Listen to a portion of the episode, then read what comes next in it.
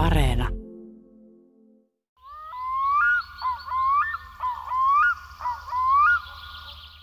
Saaristossa haahkojen kevät on jälleen käynnissä. Ensimmäiset saapuivat jo jäälauttojen keskelle ja nyt niitä vähitellen tulee yhä lisää. Ne kerääntyvät parhaimmillaan isona joukkona merelle pesimäsaarten ympärille. Meri täyttyy niiden laulusta ja kevättunnelmista. Päivien ja viikkojen mittaa tunnelma tiivistyy, joukko lähestyy rantaa ja jossain vaiheessa naaraat läpsyttelevät koiraiden saattelemina etsimään sopivaa pesäpaikkaa. Edessä on pitkä haudonta-aika ja sitten myöhemmin vaativa poikastenhoitohomma, jossa voi olla mukana useita naaraita. Puhutaan haahkojen lastentarhoista. Ja koiraat ovat siinä vaiheessa jo siirtyneet muille seuduille sulkimaan. Tätä ikiaikaista keväistä haahkojen näytelmää haahkatutkija Mikael Kilpi on seurannut jo 30 vuoden ajan. Mutta ohjelma aluksi hypätään kuitenkin hetkeksi kahden vuoden taakse, tähän pääsiäisaikaa. Pääsi silloin viettämään yötä piilokojuun Loksäärin saaren rantaan, keskelle hahkojen kevättä. Tässä pääsiäisillan tunnelmia teltan sisältä.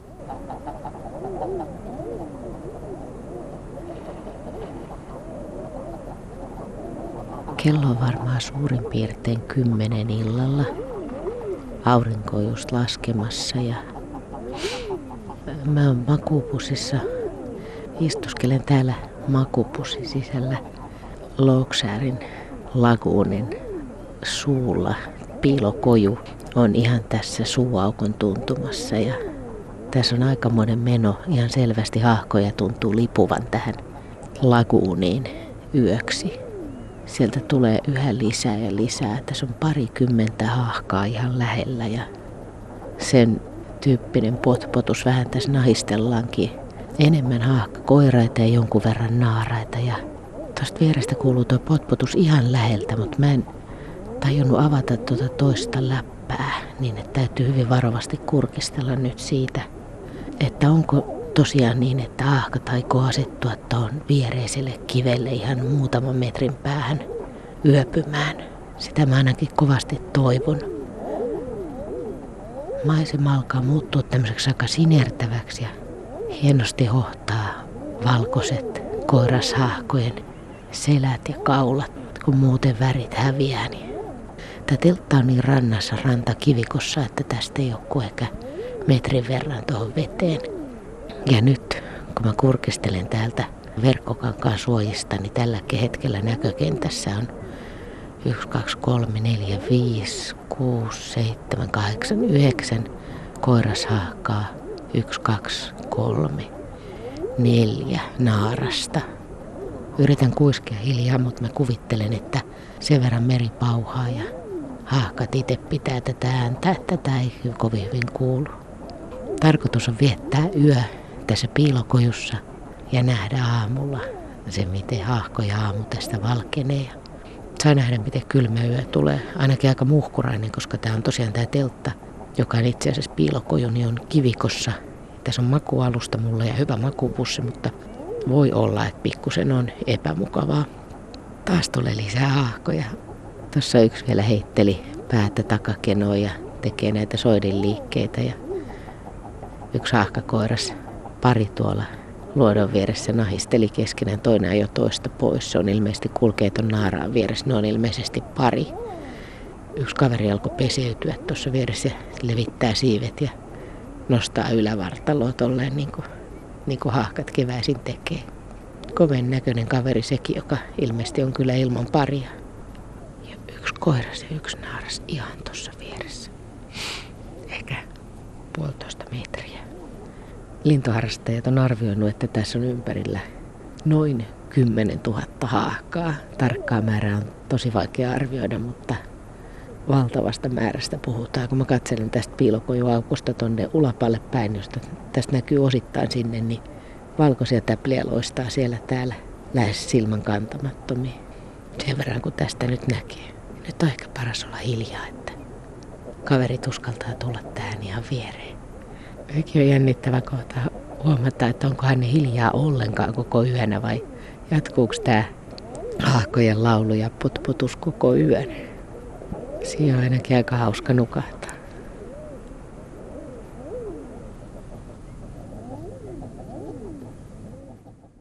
Sellaisissa tunnelmissa oltiin siis pääsiäisiltana kaksi vuotta sitten Luoksäärin saaren rannassa. Tuntui vähän siltä, kun olisi ollut kutsumattomana kuokkavieraana. Oli hauska pötkötellä telta sisällä ja kankaan läpi kuulosti aivan siltä, kun hahkat olisivat olleet aivan siinä vieressä. Ja kyllä oli vähän muhkuraista ja kylmää ja oli vähän huonot eväät ja kumminkin upea aamu. Koirashahkat lämpimässä aamuauringossa ovat liikuttavan kauniita. Ja kauniita ja yllättävän erivärisiä ovat naarashahkatkin, kun niitä pääsee näkemään läheltä. On vaaleampia, ruskeita, harmahtavia, punertavia. Vaikka ne kaikki ovatkin semmoisia suojavärisiä. Ja yön jälkeen aamulla pääsin näkemään teltan aukoista senkin, miten laguunin vastarantaa kipittivät ylös monet hahkaparit toiveikkaina pesäpaikkaa etsien. Hahkojen sosiaalisuus ja kaikenlaiset keskinäiset puuhastelut ovat alun perin innostaneet Mikael Kilpeä tutkimaan niitä. Ja se tieto, että niillä ei mene kovinkaan hyvin. Ja itse asiassa tässä 30 vuodessa, jonka Mikael Kilpi on hahkoja tutkinut, niiden käyttäytyminen on muuttunut yllättävän paljon. Mikä selviää, kun alamme jutella nyt tänä keväänä hahkoista Hangossa, Longöörenissä, tyynenä aurinkoisena kevätaamuna. Ja hahkat kiinnostavat Mikael Kilpeä edelleen. Niiden kevät on vähän niin kuin palapeli, josta puuttuu vieläkin suuria paloja. Ja tiedetyt totuudetkin voivat edelleen muuttua. No keväisin mä teen nyt kyllä sitä, mä oon tehnyt nyt viimeiset vuodet sitä, että mä roikun tuo ulkona. Mä oon tehnyt aika paljon yhteistyötä Hangon lintuaseman kanssa, koska ne on jo pitkään niin kuin mun aloitteestani seurannut hahkakannan rakennetta. Lähinnä niin kuin sukupuolisuhteita ja kuinka paljon koiraita, kuinka paljon naaraista siellä on. Niin mä oon siellä roikkumassa tuolla ulkona ja sit mä teen sitä vähän sitä samaa asiaa. Että mä, nykyään mä oon fokusoinut, kun mä, mä oon jotenkin tullut siihen tulokseen, että vaikka mä tiedän, että haakka menee huonosti, niin mä en pysty sille tekemään juurikaan mitään. Ja mä oon nyt niin kuin enemmän olen ollut viimeisinä vuosina kiinnostunut siitä, miten tämä, millaista on ensinnäkin olla koirashaakka kauheassa tämmöisessä konfliktitilassa, jos naisia on todellakin vähän tarjolla. Miten se vaikuttaa näihin koiraisiin? Ja sitten toisaalta miten tuo muuttunut ympäristö, jossa on alituinen uhka tulla syödyksi, miten se vaikuttaa naaraisiin ja niiden pesimäkäyttäytymiseen.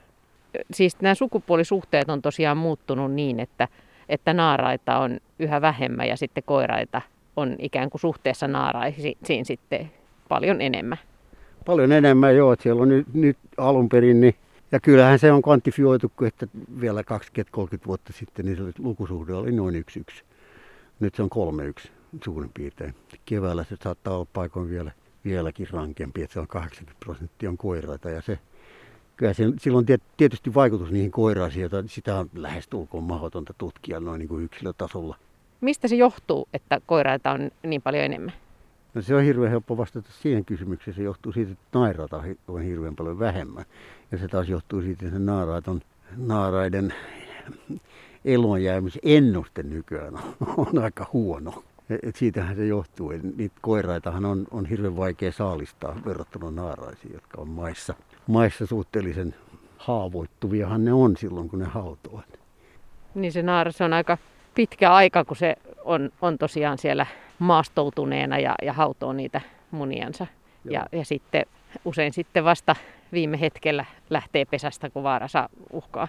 Joo, tämähän on se, sehän perustuu siihen, että se luulee, että sitä ei näe. Ja tuota, sehän ei tietenkin pidä paikkaansa niin kuin kaikkinensa. Että niiden kuolevuus on kasvanut ja se on kasvanut aika rankasti. Ja tämä nyt on johtanut siihen, että se populaatio on, on noin vino kuin se on. Ja sillähän on sitten omat seurauksensa. Niin koiraallahan täytyy olla, niin, niin täytyy olla aika kova kilpailu näistä naaraista. Ja sitten toisaalta niin se, mitä se tarkoittaa niiden naaraille, on ehkä se, että se stressaa niitä, niitä tuossa pesinnän alkuvaiheessa. Se on, palataan siihen, mutta se on, se on vähän vaikea kysymys myös eritellä. Sehän, sehän on näytetty tämän ryhmän Tvärminässä toimivan hahkaryhmän puolelta, jossa mäkin olen ollut aikoinaan niin hääräämässä, niin niin merkityillä naarailla niitä on pystytty yksilöllisesti seuraamaan, mitä ne tekee, millaisen päätöksen ne tekee kunakin vuonna, pesikö ne vai ei.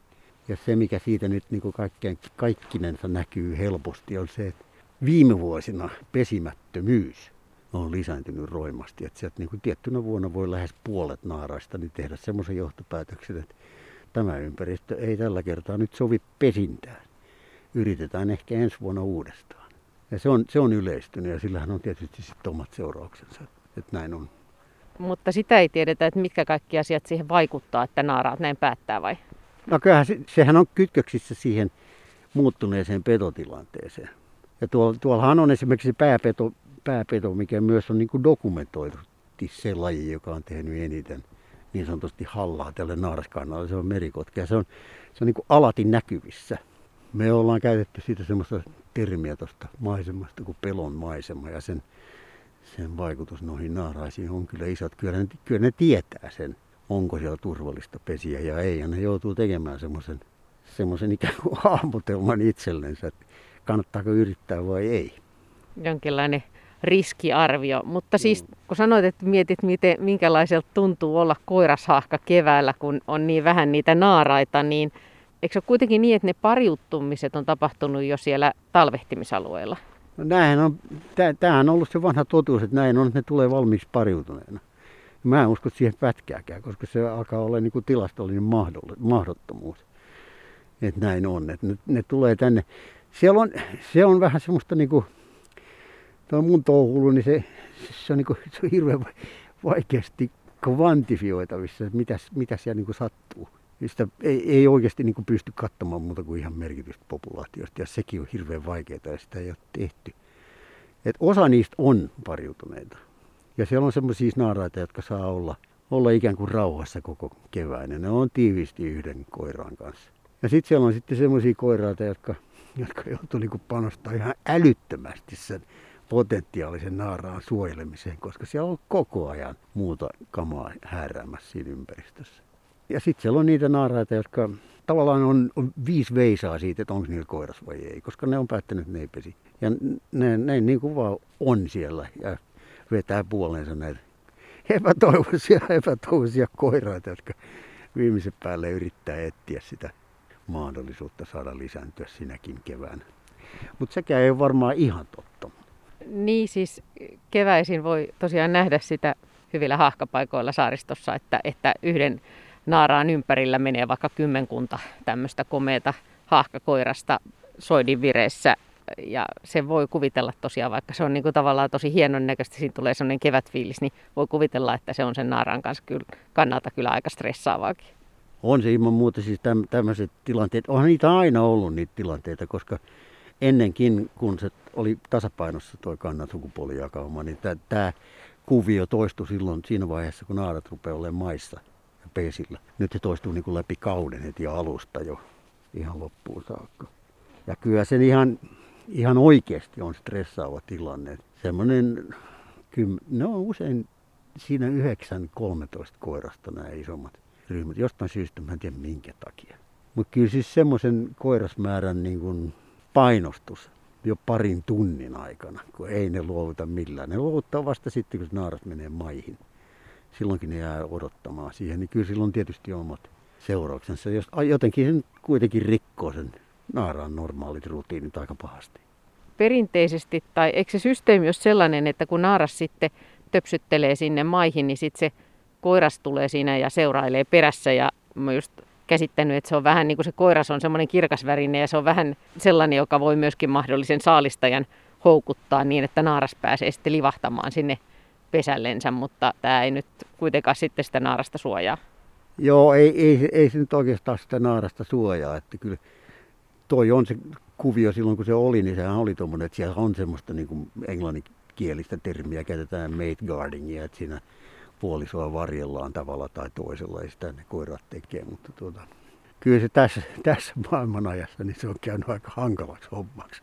Entä sitten se lastentarhavaihe? Siinä on myöskin varmaan aikamoinen ongelma, jos naaraita ei ole, ei ole kovin paljon. Vai onko, onko haahkalla tämä lastentarhakuvio?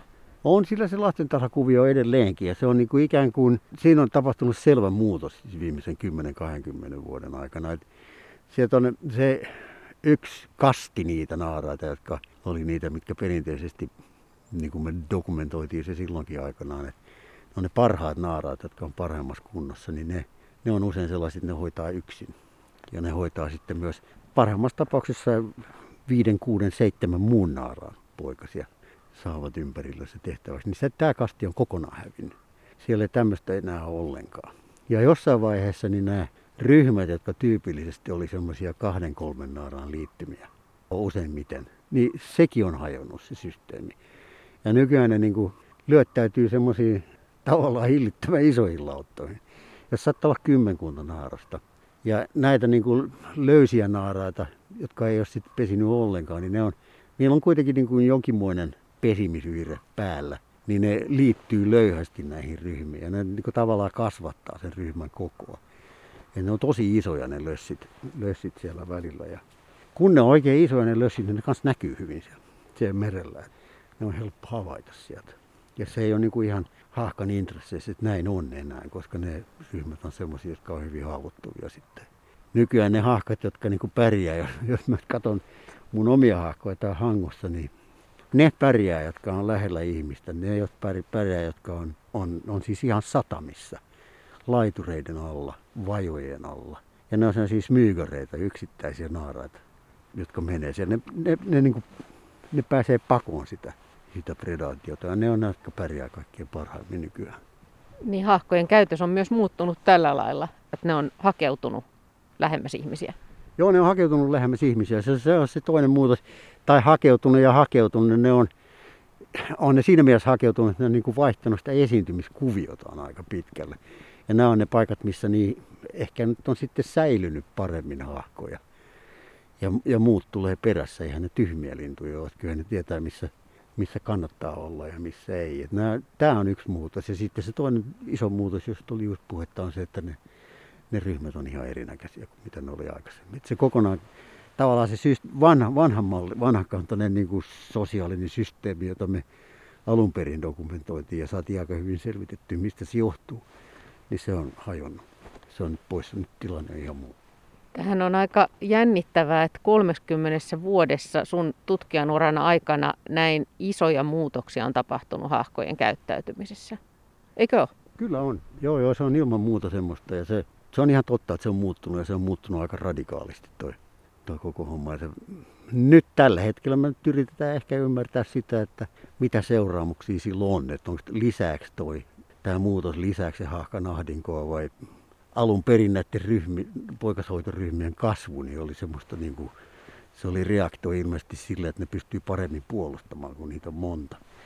Mutta kun se saalistaja on kotkatyyppinen, niin se ei pidä paikkaansa, koska ne, ne, ei, ne ei pysty siihen. Se, on, se ei ole hyödyksi niille poikasille enää. Merikotka on tietenkin luonnonsuojelun suuri menestystarina, mutta tässä tarinassa niin merikotkan rooli on myöskin aika, aika merkittävä nyt hahkojen kannalta vai onko se sitä mieltä?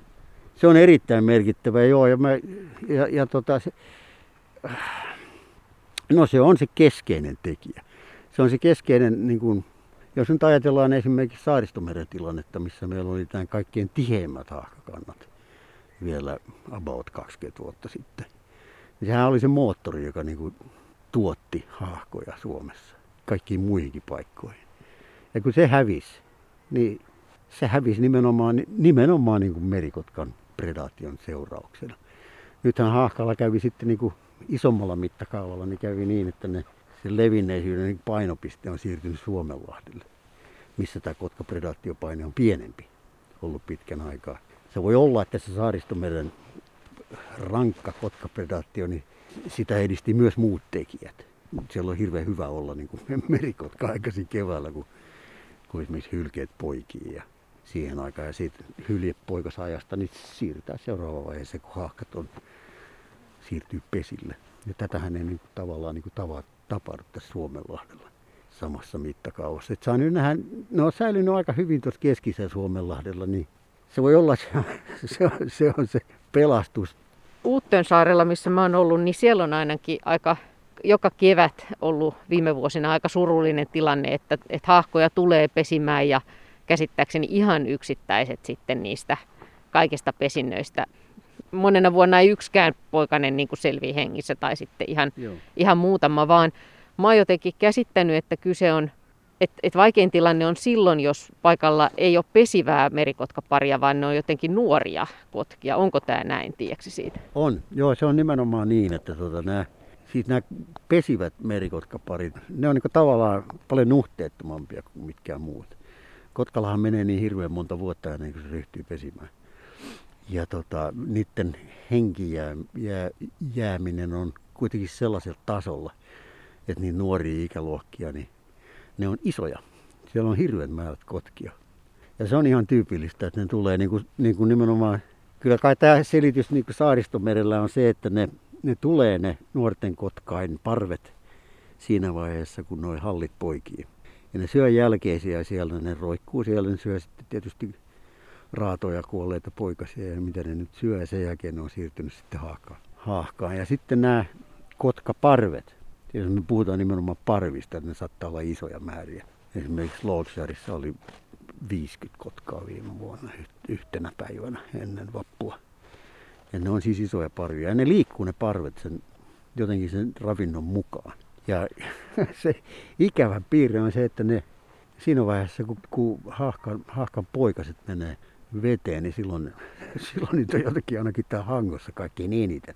Niitä on läpi koko, koko sen alku, alkukevään ja muut, muuton aikana tietysti. Ja niitä, silloin ne saalistaa mitä saalistaa, mutta, mutta sitten ne roikkuu täällä kuitenkin sitten myös siinä vaiheessa, kun poikaset menee vesille. Ja, ja se on jotenkin surullista katsottavaa, koska ne syödään pois sieltä ne poikaset heti. Ja siihen on muutkin lajit oppinut, että siellä on korppia varista ja isoja lokkeja mukana. Nehän tuntee sen, mitä se tapahtuu. Ne näkee heti, kun joku hässäkkä päällä, niin sinne mennään. Ja sitten ne syödään ja se on, se on niin kuin sillä selvä. Se ei tietenkään vaikuta niin, kuin niin nopeasti siihen kantaan kuin naaraiden poistaminen. Mutta yhtä kaikki, niin kyllä huono poikastuotto aina, aina on ongelmallista jossain kohtaa. Et nyt, nyt odotetaan sitä kai lähinnä sitten, että koska se haahkakanta on niin pieni, että niiden kotkien ei enää kannata jäädä sitä kyttämään. Ja sitten toisaalta siitä seuraa se kysymys, että mitä ne tekee sitten, minne ne menee, mitä ne syö. Merimetsojahan ne on toki ruvennut syömään, mutta se tulee niin kuin, merimetson ajatus on sellainen, pesinnän ajatus on sellainen, että ni, niihin ei niin kuin pääse käsiksi siinä vaiheessa, kun samanaikaisesti kun haahkat on. Ja täältähän merimetsot on kadonnut, nehän on ulkoa kadonnut. Et si, si saattaa olla niin, että siinä käy niin, että, ne ha, että myös kotkat joutuu hakeutumaan enemmän sisäsaaristoon, mihin, mihin merimetsotkin on mennyt. Ja se kyllä siis kaiken kaikkiaan, niin kyllähän näyttää siltä, että tietyissä osissa saaristossa niin ei enää kotkille ole ravintoa siinä mielessä, että hahkoja ei ole tarjolla. Mutta siis hahkojen Suomenlahden haahkojen historiaa, niin eikö se ole kuitenkin semmoinen vaihteleva, että, että myöskin joskus 1800-luvulta joskus on ollut vähän haahkoja? Joo, haahkahan oli ihan aallonpohjassa, aallonpohjassa 1900-luvun luvulle tultaessa ja sitten se pikkasen siitä notkahti ylöspäin ja sitten näiden sotien aikana sekä ensimmäisenä. se on johtunut silloin? No se oli ihan vain ylimetsästystä. Ja tuota, meidän pitäisi niin siirtyä hirveän kauas taakse ajassa aikaan, josta me emme oikeastaan tiedä mitään, jolloin haahka, haahkakannat oli todella runsaita näillä alueilla. Ne nyt on pakko olla runsaita jossain Ahvenanmaan saaristossa 4-5 tuhatta vuotta sitten, missä paikallinen ihmisväestökin käytti paljon haahkoja ravinnokseen. Se tiedetään. Viikingit Ruotsin Birkassa. Haahka oli siellä yleistä toritavaraa sitä tuotiin Tukholman saaristosta jossain vaiheessa niin kuin, ja pitkän ajan kuluessa, niin niitä on ollut paljon. Ja silloin on myös ollut, ollut todistettavasti merikotkia samaan aikaan. että silloin on ollut se jonkinmoinen niin kuin, tasapainotilanne ehkä olemassa. Miten, mikä tämä sinisimpukan rooli on sitten tässä haahkan runsauden kannalta? Ystäväni Mats Westerboom, joka on, on, on tutkija myös Tvärminnessä, niin hänen kanssaan me ollaan sinisimpukoinen parissa häärätty melkein yhtä kauan kuin haahkoja. 96-97 me aloitettiin niille. Ja mulla on tässä Hangon läntisellä tässä, kun nämä nyt tulee ensin sisälle nämä haahkat, niin heti miten ne, kun ne on tullut sisälle, ne lähtee takaisin ulos. Ja ne jää tuohon merialueelle, joka on Bengtsarin ja Hangon välissä. Ja sinne jää niitä, ne on etupäässä koiraita, jotka menee sinne, menee sinne niin kuin kevätvaiheessa. Ja ne menee niin kuin kuukautta aikaisemmin kuin ennen. Eli heti huhtikuun puolivälistä ja siellä me ollaan myös seurattu, tai ollaan seurattu sinisimpukkaa, ja sitä on vaikka kuinka paljon. Siis on äärimmäisen kamalat määrät sinisimpukkaa. Ja siellä pitääkin olla, koska esimerkiksi 2020 kesällä, niin se saatiin todennettua nyt sitten, että siellä oli, siellä oli lähemmäksi 30 000 sulkivaa koirashaahkaa tuolla merialueella. Tarkoittaa sitä, että siellä kaikki nämä haahkat syövät päivässä kilon verran sinisimpukoita. Se on huomattava määrä ja ne on siellä 120 päivää yhtä putkea. Niin siellä täytyy olla siis ihan määrättömästi simpukoita. Ja siltä ne pohjat kyllä näyttää Matsin tutkimussukellusten mukaan. Sinisimpukolla ei ole niin mitään osuutta ainakaan saaristomerellä tuohon kannanmuutokseen. Se on hyvässä mallissa, ainakin toistaiseksi. Toivottavasti vielä pidempäänkin. Mikael Kilppi, kun sä oot näin pitkään seurannut hahkoja ja hahkakaan, hahkoilla menee, on tämän 30 vuoden aikana alkanut mennä yhä huonommin, niin sä oot joutunut tekemään myös semmoisen oman surutyön. Vai käykö niin, että sitä kuitenkin kiintyy niin kuin siihen tutkimuskohteeseen? Kyllä siinä käy niin, joo. Siis, mä, siis mähän tykkään kaikista saaristolinnuista merikutkaan myöten.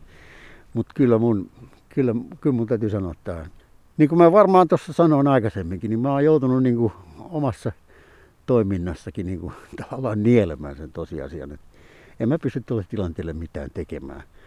Ja mä nyt yritän niin kuin edelleen niin kauan kuin niitä on näinkin paljon kuin niitä vielä on, niin ainakin niin kuin osittain nauttimaan siitä.